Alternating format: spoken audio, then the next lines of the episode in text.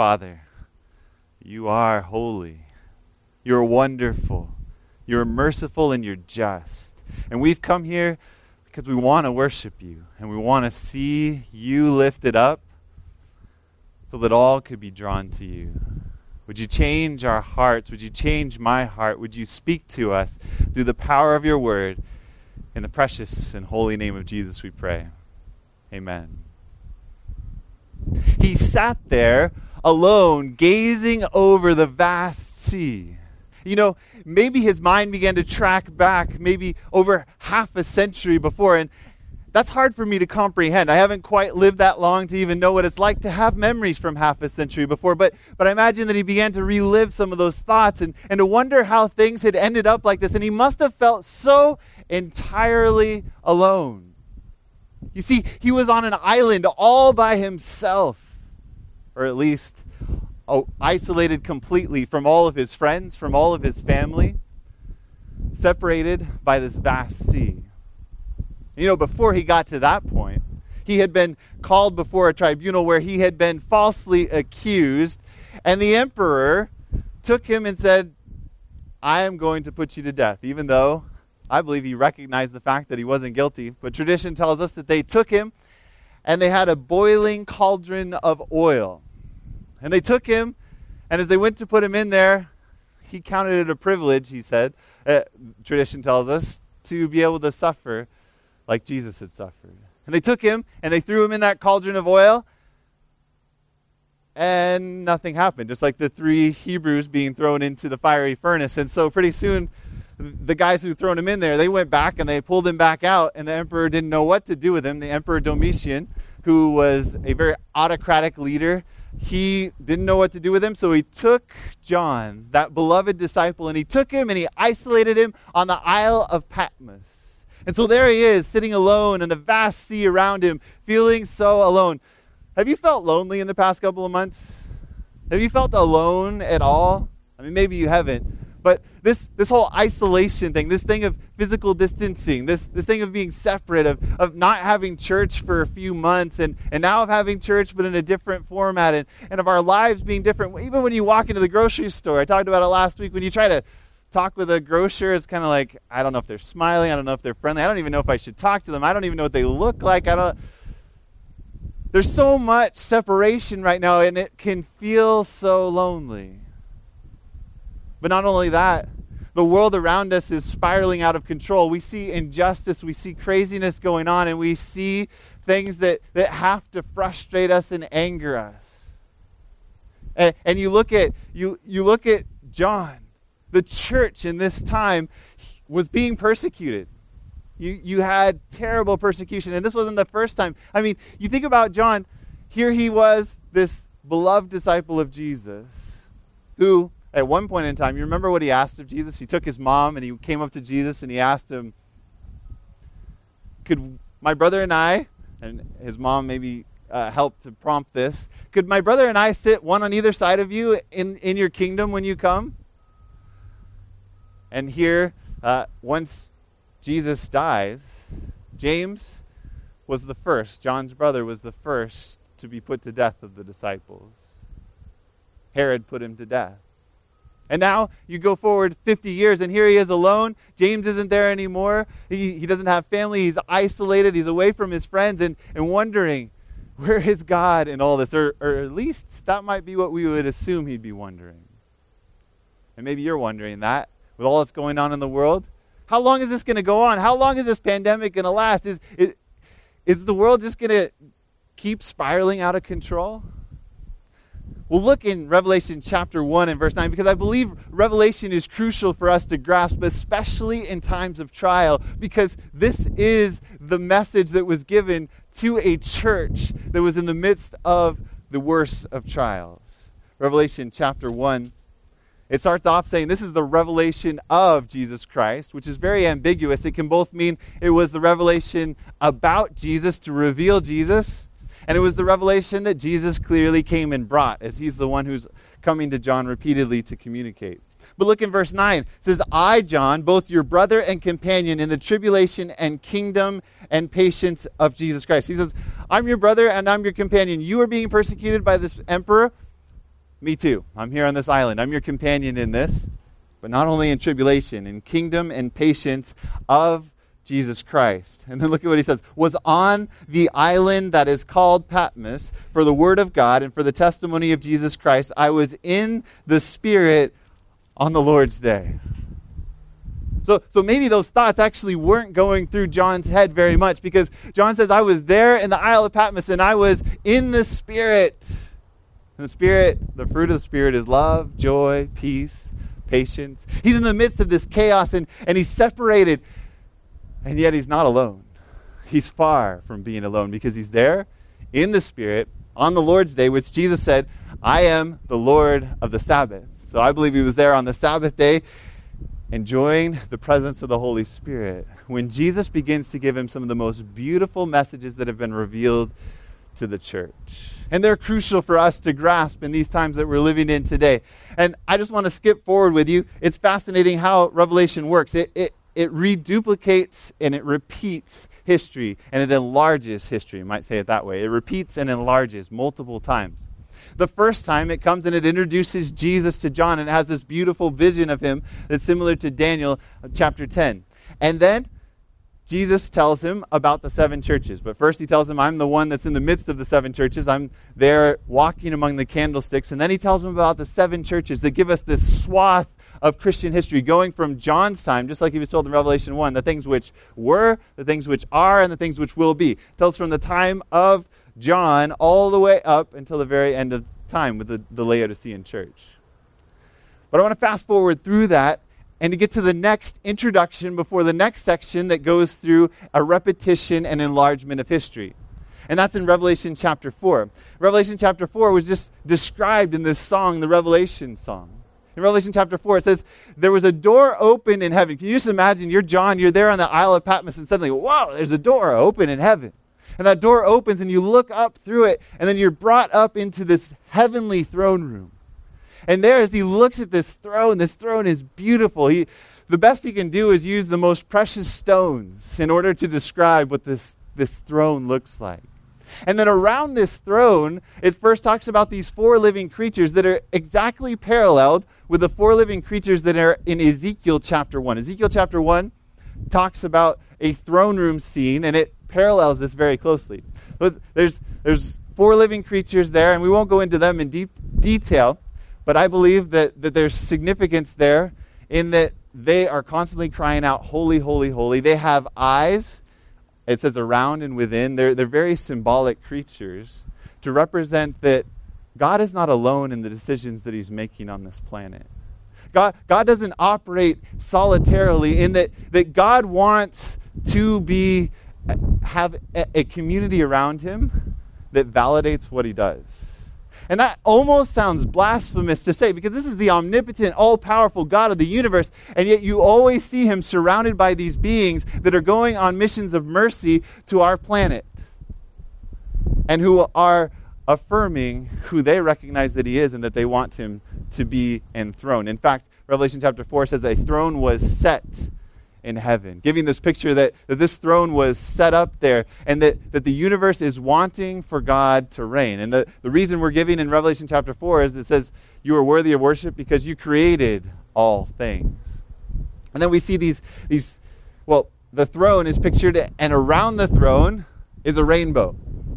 So I know we don't see rainbows around here very often, but what are the two things that are required in order to have a rainbow? we have plenty of light, right? We have plenty of sunshine here in California. We're not likely to see one today unless we go up to the farm and the sprinklers because we also need water. Similarly, God's government is not just based on justice. And I'm thankful that it is based on justice because if it weren't based on justice, we couldn't trust Him. We couldn't know how things operate. We couldn't know that He's reliable, that He's unchanging. But just like you need two elements, there's also God's mercy. And when those two blend, they make a perfect rainbow around the throne of God that reveals the beauty of God's loving character.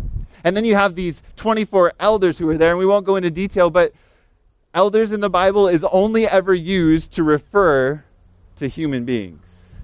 So you have these 24 human beings around the throne. They have cr- crowns on their head, they have white robes. Just like in each of the churches at the end, it'll say, hey, to those who overcome, you're going you're gonna receive uh, a, a special name. You're going to receive the, the hidden manna. You, to those who overcome, they can sit with me on my throne. And so here you have 24 elders surrounding the throne, and those, those 24 elders are, are participating in this worship. So fast forward from all this, and we get to, to Revelation chapter 5. Well, there's one other uh, element here before we open to it, but you can head to Revelation chapter 5 and verse 1. Revelation chapter 5 and verse 1. Notice also that Revelation 4 tells us that there were seven lamps, like in the, the temple when you have the candelabra, seven lamps in front of the throne, which represent the Spirit of God, which are before the throne. Where are they? I shouldn't say they, really. It, represents the fullness, God's Holy Spirit. Where is the Holy Spirit located in this, this vision? Okay, so there the seven lamps are before the throne of God. So where are they?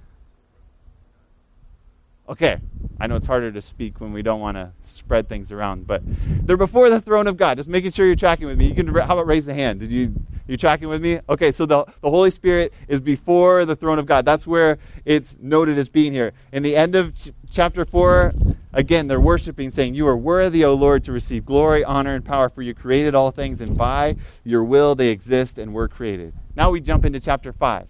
Verse 1 says, and I saw in the right hand of him who sat on the throne written inside and on the back a, a, scroll written inside and on the back, sealed with seven seals. Okay, so in the Bible, there's only two documents that were written in front and on back. And it's important when we get to Revelation that we don't just immediately run and try to figure out what's happening in the world around us, because John is writing and he quotes repeatedly. It's birthed out of the, the Old Testament scriptures. So in the Old Testament, two different times you find a document that's written on the front and on the back. Can anybody think of one of those? One of those is more familiar to us. It's the Ten Commandments, that covenant that God gave on Mount Sinai. When that was given, it was written, written on front and on back of those tablets. So that's one. But another one I want you to look at is in Ezekiel, where you have this throne room scene. You have this, some of the similar things. You have this beautiful throne with a rainbow around it described in Ezekiel chapter 1. And you have this crystal platform there. You have these same four creatures. They're described a little differently.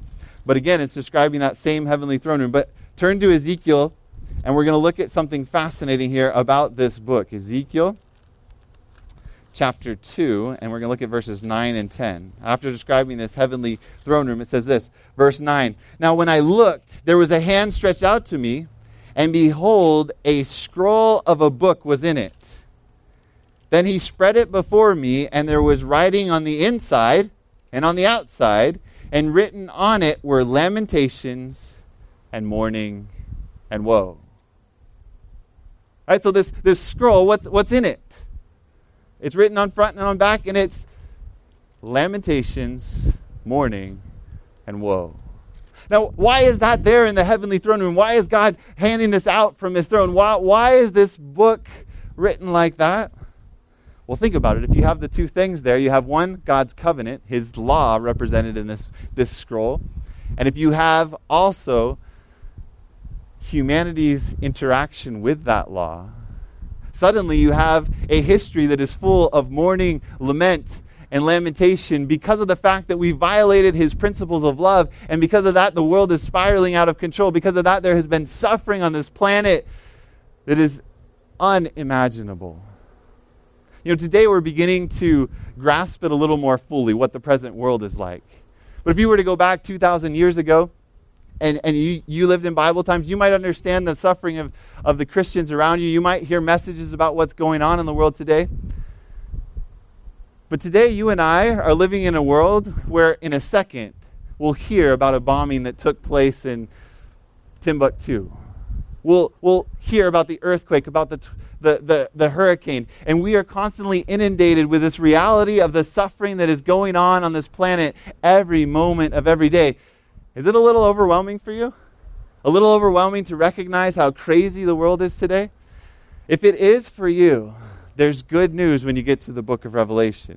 Because this scroll, written inside and on the back and sealed with, with seven seals, represents something powerful. And I love how it's, it's summarized in, in a commentary. Uh, manuscript releases page 20, page 190, or volume 20, page 197 says, There in his open hand lay the book, the roll of the history of God's providences the prophetic history of nations in the church. Herein was contained the divine utterances, his authority, his commandments, his laws, the whole symbolic counsel of the eternal, and the history of all ruling powers in the nations. In symbolic language was contained in that roll the influence of every nation, tongue, people, from the beginning of earth's history to its close. Do you see why it would be full of mourning, lamentation, and woe. Because if you have the history of this planet, you read about any nation, and it, every single nation in this, on this planet that has been established has been established through persecution of people, through so much heartache and pain. And, and not only that, but it says it's of individuals. It's, it's the individual record. And we, and we see this in the Bible where there's a record taken in heaven of our every thought, our every action. And, and, these things are, are written there in heaven. And so you have this scroll there that, that, that displays God's promises to us, but that also has the reality of the history of this planet from beginning to end. And, and that's terrible in that, think about it like this. What, are, what, is, what did the Apostle Paul say about how many have sinned? All have sinned and fallen short of the glory of God. Uh, so, so this, and then it goes on to Romans also says the wages of sin is death. You see, this scroll is sealed, and that seal means this scroll cannot be opened. This, this history can't be changed. This, this is the reality that, of lamentation, mourning, and woe is all that planet Earth is going to get. Verse 2 says, Then I saw a strong angel proclaiming with a loud voice, Who is worthy to open the scroll and to loose its seals? So here you have a strong angel. Maybe this is Gabriel. A super strong angel comes up and he's like, Well, who could open this scroll? And who could loose its, loose its seals? If a strong angel can't do it, who else could possibly do it?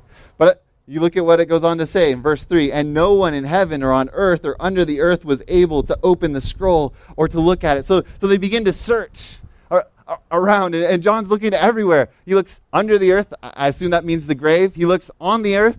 He looks in heaven. And I mean, think about who's in heaven. Maybe one of the elders might have been Enoch. I don't know for sure because Enoch was translated to heaven, right? So, and why was he translated? Because he was found to be righteous. But, but Enoch wasn't worthy to open this scroll. Moses, when, when Moses, Jude says that Michael, the archangel, wrestled over the body of Moses. So Moses was resurrected and taken to heaven. He appeared to Jesus. But Moses can't come and open this scroll, even though he had received the Ten Commandments on Mount Sinai. What about Elijah? He goes to heaven in a fiery chariot. Or, or what about those in the grave? Maybe, maybe if they resurrected Daniel or Joseph, or maybe somebody is worthy to open this history and, and, and to be able to change what's going to take place on this planet. But nobody is found to be worthy. The search is made, and nobody is worthy. Verse 4 So I wept much. What broke John's heart to see the lamentation and mourning and woe of a planet lost in sin. And more than anything else, that's what should break my heart and your heart as I look at the news, as I look at what's happening in this world, is people going to Christless graves. People dying without a recognition of a God who loves them. But I wept much because no one was found worthy to open and read the scroll or to look at it. But one of the elders said to me, well, one of the elders, one of, one of the humans, notice at this point it's not a strong angel coming to him, it's, it's one of the elders there in heaven who comes to him, who has a good message for him. And I don't know who all these elders are. It, we're told in, in Matthew that, that when Jesus died on the cross, there was an earthquake and bodies came out of the grave. And then when he was resurrected, that those bodies actually were resurrected as well and that they appeared with him and people saw them and, and witnessed that Jesus had been raised. So maybe they were the ones. Paul talks about the first fruits that Jesus raised with him. Maybe that's what it is. But an elder appears to him. And, and so think about it this elder is a human being. Does this elder deserve to be in heaven? I'm seeing blank looks. Yes, no, maybe so. Does he deserve to be in heaven? How many think he deserves to be in heaven? How many think he doesn't deserve to be in heaven? He has no right of himself to be in heaven. He all have sinned and fallen short of the glory of God. But the elder said, Do not weep, John. Behold, the lion of the tribe of Judah, the root of David, has prevailed. The word there is the same as conquer in Revelation 2 and 3. He, he's conquered, he has overcome. Eh, eh, sorry, the same word is overcome. He has overcome, he has prevailed to open the scroll and to loose its seven seals. Ah, oh, such good news. He finds out that, hey, there's, there's this lion figure. And so he says, there must be this leader who is so strong and powerful. He's the king that we've been longing for. You think about a lion, what do you think about? Strength, fierceness, ability to defend itself, ability to, to conquer any other creature around it, the, the king of beasts. And this happens repeatedly in Revelation where he hears one thing and then he looks and he understands more about it. The same lion, verse 6 And I looked, and behold, in the midst of the throne and of the four living creatures, and in the midst of the elders stood a lamb. Hold up. A lamb? I mean, think about it. Uh, a lion, yes. A lamb? Have you seen a lamb lately? It, needs a shepherd. It needs its mom. It needs, it, it needs to be led to water. It needs to be fed. It, it can't take care of itself. I mean, this is a weak creature. So he looks in the midst of the throne, and, and there's a lamb, but it gets worse than that, apparently, from the world standards, right? He sees this lamb there in the midst of the throne as though it had been slain. He sees a lamb that's been sacrificed there in the midst of the throne. And this represents the lion. This represents the most powerful force in the universe, and that is self denying love. A love that will lay down its life. And the whole universe is looking at this. They're saying, Is anybody worthy? Oh, wait, there's one. Because this one, he loves to the very end, and that love has conquered death, and that love is enough for him to open the scroll. But not only that, I was reading in uh, Mark chapter 14 this week, and it talks about when Jesus came to the Garden of Gethsemane. And as Jesus walked into the garden, he said, My soul is grieved to the point of death. You see, Jesus drank in mourning and lamentation and woe. He took your loneliness, He took your grief, He took your sorrow, He took all of the guilt that you experience in your life and every person on this planet. He took that into Himself willingly. You see, the only being in all the universe, God the Father, couldn't come and take this scroll because God the Father didn't know what it was like to suffer as a human being. But Jesus had become, as God, also fully human, fully human and fully God. This mystery of the incarnation. And he was able to suffer to an extent that is beyond our comprehension. And because of that, he's worthy to open the scroll. And then it says, having seven horns. Horns in Bible prophecy represent power. So he has, and seven is a, a, a, number of completion throughout the scriptures. So he, he represents having this complete power, but not of himself, and seven eyes, representing that he can he sees everything that's going on, which are the seven spirits of God. Now, where was the Spirit of God in Revelation chapter 4? Before the throne. Notice where the Spirit of God is now which are the seven spirits of God sent out into all the earth. You see, because of what Jesus has done on the cross, we have right and we have access to the Spirit of God to come and live in us. This is an incredible reality. It changes absolutely everything, and it's based on the worthiness of Jesus alone. Then he came and took the scroll out of the right hand of him who sat on the throne. So an artist by the name of Steve Green. How many of you ever heard of Steve Green before? Sings a lot of Christian songs. There's some great kids' scripture songs that I grew up with that now my daughters are, are getting to listen to that he sings. Well, Steve Green was writing on this idea of worthiness. You think about it in your life.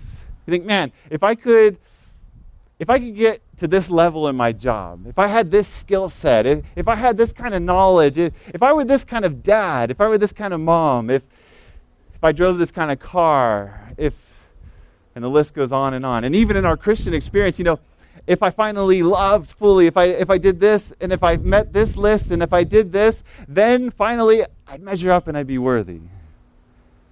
Steve Green, writing about his life, said this A lot of my life has been spent wanting to make an impressive record for myself, record album that being, for myself, wanting to be just the best Christian artist there ever was, and prove to God and to the world I'm really good. And I'm not. And the trouble is that impressiveness works in the church. It just does. Well, a bunch of years later now, 30 years later, my only story is that I just don't have a good record. And that's why I have to have the record of another and that's Jesus. And I discovered there's only one hero to any story and all of our stories. If there is any shred of faithfulness in my life, it is only the faithful one, not me.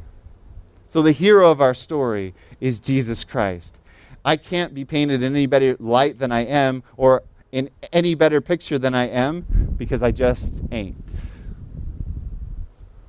You see, there's only one hero, and, and we want to allow God to transform our lives. We want to impact the world around us. But throughout eternity, we will worship one hero, one who is worthy, and his name is Jesus Christ. I love how it's described in. Uh,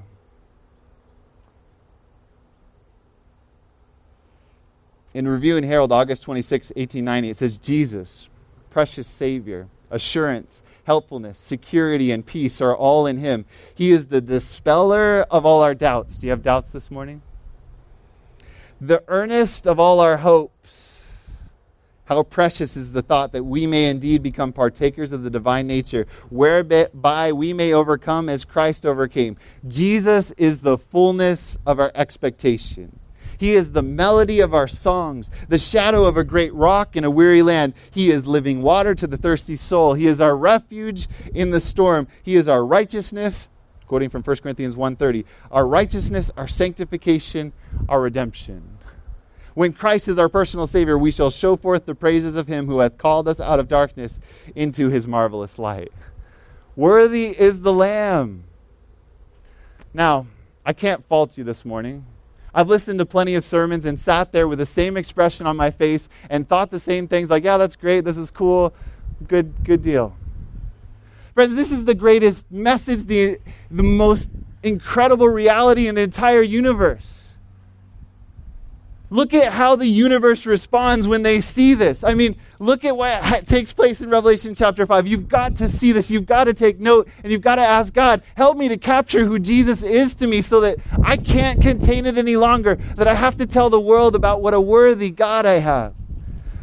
Verse 8 says, Now when he had taken the scroll, the four living creatures and the 24 elders fell down before the Lamb, each having a harp and golden bowls full of incense, which are the prayers of the saints. And they sang a new song. They're composing a new song on the spot. They're so inspired, saying, You are worthy to take the scroll and to open its seals, for you were slain.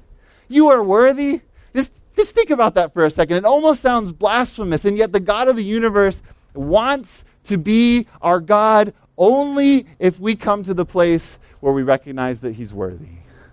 And that alone is worthy, makes him worthy to me that, to worship him. The fact that he's not an autocratic ruler who's trying to force his rulership on me, but the fact that he wants for me to consent for him to be my God, that is one of the most beautiful things alone.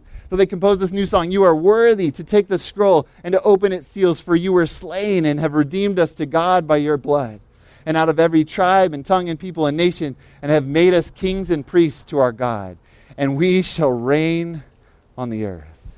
Then I looked, and I heard the voice of many angels around the throne, the living creatures and the elders, and the number of them was 10,000 times 10,000 and thousands of thousands. That's hundreds of millions of creatures saying with a loud voice, Worthy is the Lamb who was slain to receive power and riches and wisdom and strength and honor and glory and blessing. Look, this is our God. He laid down his life for human beings. He's incredible. I want to worship him forever, is what the universe says. And sin will never rise, raise its ugly head again. Because all of the universe, at one point in time, everybody who accepts Jesus Christ will recognize that he is worthy. But it keeps getting bigger. It says, In every creature which is in heaven, and on the earth, and under the earth, and such as are in the sea, and all that are in them, I heard saying, Blessing, and honor, and glory, and power be to him who sits on the throne, and to the Lamb forever and ever. Then the four living creatures said, Amen. And the 24 elders fell down and worshiped him with li- who lives forever and ever. That's worship.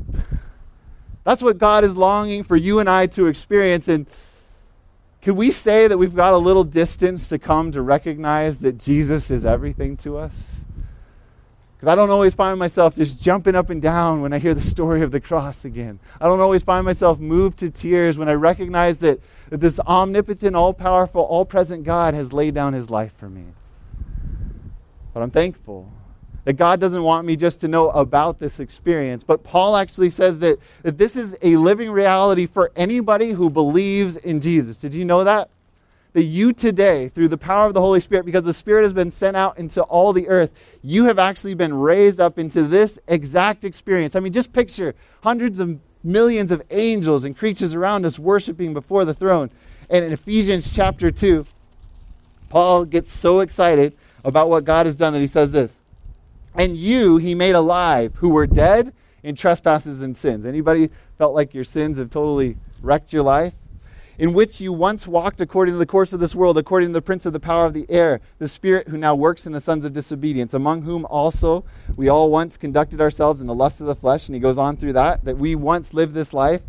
But then look at verse 4. But God, who is rich in mercy because of his great love with which he loved us, what's the reason? Because of his love. Not because of your love, but because of your acceptance of his love because of his great love with which he loved us, even though we were dead in trespasses, made us alive together with Christ. By grace you have been saved. And get this, and raised us up together and made us sit together in heavenly places in Christ Jesus. Where are we sitting in Christ Jesus? You're right there in the throne with hundreds of millions of angels around you. There is a human being on the throne of the Almighty God of the universe because He is God. His name is Jesus. Worthy is the Lamb. And then it says that in the ages to come he might show the exceeding riches of his grace in his kindness toward us in Christ Jesus. Throughout eternity he wants for all of the unnumbered worlds that Hebrews 11:1 tells us about to recognize that God is kind, he's good, he's gracious because of you. Because he saved you. That's his purpose for your life. For by grace you have been saved through faith, and that not of yourselves. It's not your worthiness, it's His worthiness. It's Jesus' worthiness. It is the gift of God, not of works, lest anyone should boast. You're never going to be worthy of heaven. Desire of Ages puts it this way both our title and our fitness for heaven is found in the righteousness of Christ. That's the only way to heaven. And then it continues and says this in verse 10 For we are his workmanship, his creation, created in Christ Jesus for good works, which God prepared beforehand that we should walk in them. God has designed for you to bring glory to him throughout eternity by living the life of Jesus in the world around you, impacting the world and bringing that heavenly reality to this planet. There's a throne set up in heaven, but it hasn't yet been established on this planet. And what God wants is for you to love the world around you to such an extent that you're like being crucified with Christ, that you're laying down your life for the people around you, that you're self sacrificingly loving, that you're putting the needs of others above yourself, you're putting their financial needs above yourself, you're putting their, their physical needs above yourself, their emotional needs above yourself. And friends, this is an entire miracle that only takes place because the Spirit of God has gone out into all the earth. a little tiny glimmer of what this looks like in a person's life took place in the beginning of this pandemic. Back in March, you I think it was March, maybe it was beginning of April. You remember when things started to get crazy in New York City? And there's these images coming back, and suddenly a whole lot more people are getting concerned about this pandemic. A lot of people are like, man, this is really serious. What's going on? And more people are staying home. More people are, are trying to stay safe. And people are like, ah, they're, they're digging mass graves. What's going to happen? Well, a friend of ours pastors in Texas, Paulo. We worked with him at, at Andrews University, and his wife is a nurse. A lot of pastors' wives are nurses. And she was watching this. She was watching what was taking in New York City, and, and she posted something on her Facebook, and I just want to read it to you this morning. Hello, guys. A few weeks ago, a desire in my heart started growing as if God was, wor- was calling for me to go to New York City to help. After much prayer this past Friday, I decided to come. They deployed 650 nurses, and I was one of them. I'm not a risk taker. I like routine, comfort, and safety. And I have none of that here in New York City. I arrived yesterday. The city is very empty and lonely. It was very, very hard leaving Paulo and Michaela. I think her daughter is maybe three years old. Left her husband, her three year old daughter behind to go to New York City, not knowing what, is, what to expect. Very grateful for my husband's support. But when God calls, you just have to get up and say, Yes, use me. And here I am in New York City to help with this COVID war. It's 10 times worse than what you see on TV. I'm no hero. I'm scared, anxious, excited, nervous, but I know God is by my side so I am at peace. Don't forget to pray for me, to have medical wisdom, to have extra strength, to stay in good health, and most importantly, to represent Jesus well. Friends, this is just a, a small little example of what God has called you and me to be self sacrificingly loving the world around us, no matter the circumstances, no matter the dangers, not because we're some hero, but because Jesus is worthy and He is our hero and His Spirit is living in our hearts, and it transforms us to transform the world around us. I saw a news clip three weeks later where she came back from that trip to New York City, and there they had all of this this big car parade for her. They had all these signs and banners out there cheering her on. Her neighbors have up signs, "Our hero is back." She quarantined, she tested, and she wasn't neg- she was she tested negative for COVID-19 beautiful story. And, and the excitement at the end of that is just a little glimmer of what takes place in heaven. But think about Jesus Jesus, who sat on that throne before who had the adoration of hundreds of millions of angels, he looked down and he saw you and me and he said, I'm not willing for them to be lost. I can't stay here and be happy in heaven. I'm going down there. And there's a terrible disease on this planet called sin. That disease was wreaking havoc on this planet and it still does today the, the results of breaking God's law, it, it's just like the law of gravity. If you break it, you fall. The world is ripped apart because of it. But Jesus allowed himself to become sin so that we could become the righteousness of God. He allowed himself to be ripped apart so that we could have life. And he proved that love can break the seal that death had placed on this planet. You want to say with me, worthy, worthy, worthy is the Lamb? Do you want to worship him like you've never worshiped him before? I'd like to close just by playing a song.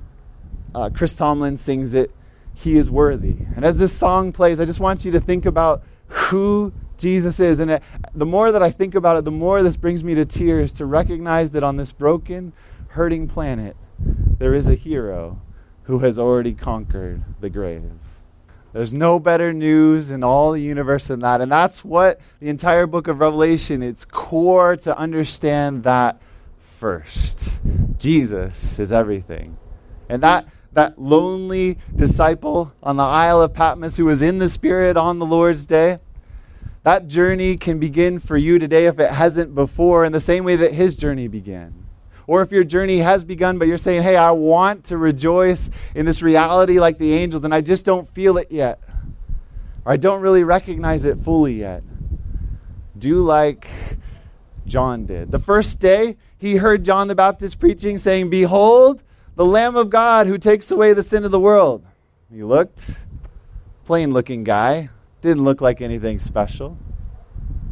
But the next day, John the Baptist wouldn't stop. He just kept saying, Behold, the Lamb of God who takes away the sin of the world. And John and Andrew said, All right, we're going to follow him. And they walked after him, and he said, Hell, what are you seeking? They did, all they could think of is, Where, where, where are you staying? Where, where are you going to stay? And he said, Come and see.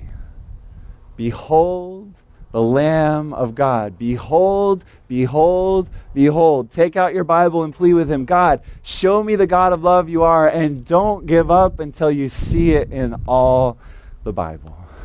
Because that's the reality. Jesus said the entire scriptures hangs on love for God. Let's bow our heads and just ask that He would make this a living reality in our hearts through the power of the Holy Spirit. God, thank you for the amazing God of love that you are. And Lord, I want to worship along with the entire universe to say, You are worthy, holy, holy, holy, and to do it with every fiber of my being. Would you please help this reality sink into my heart more deeply that there is only one hero to our story, and his name is Jesus. There is only one human worthy, and he is also God, and his name is Jesus. We pray this because of Jesus and in the name of Jesus. Amen.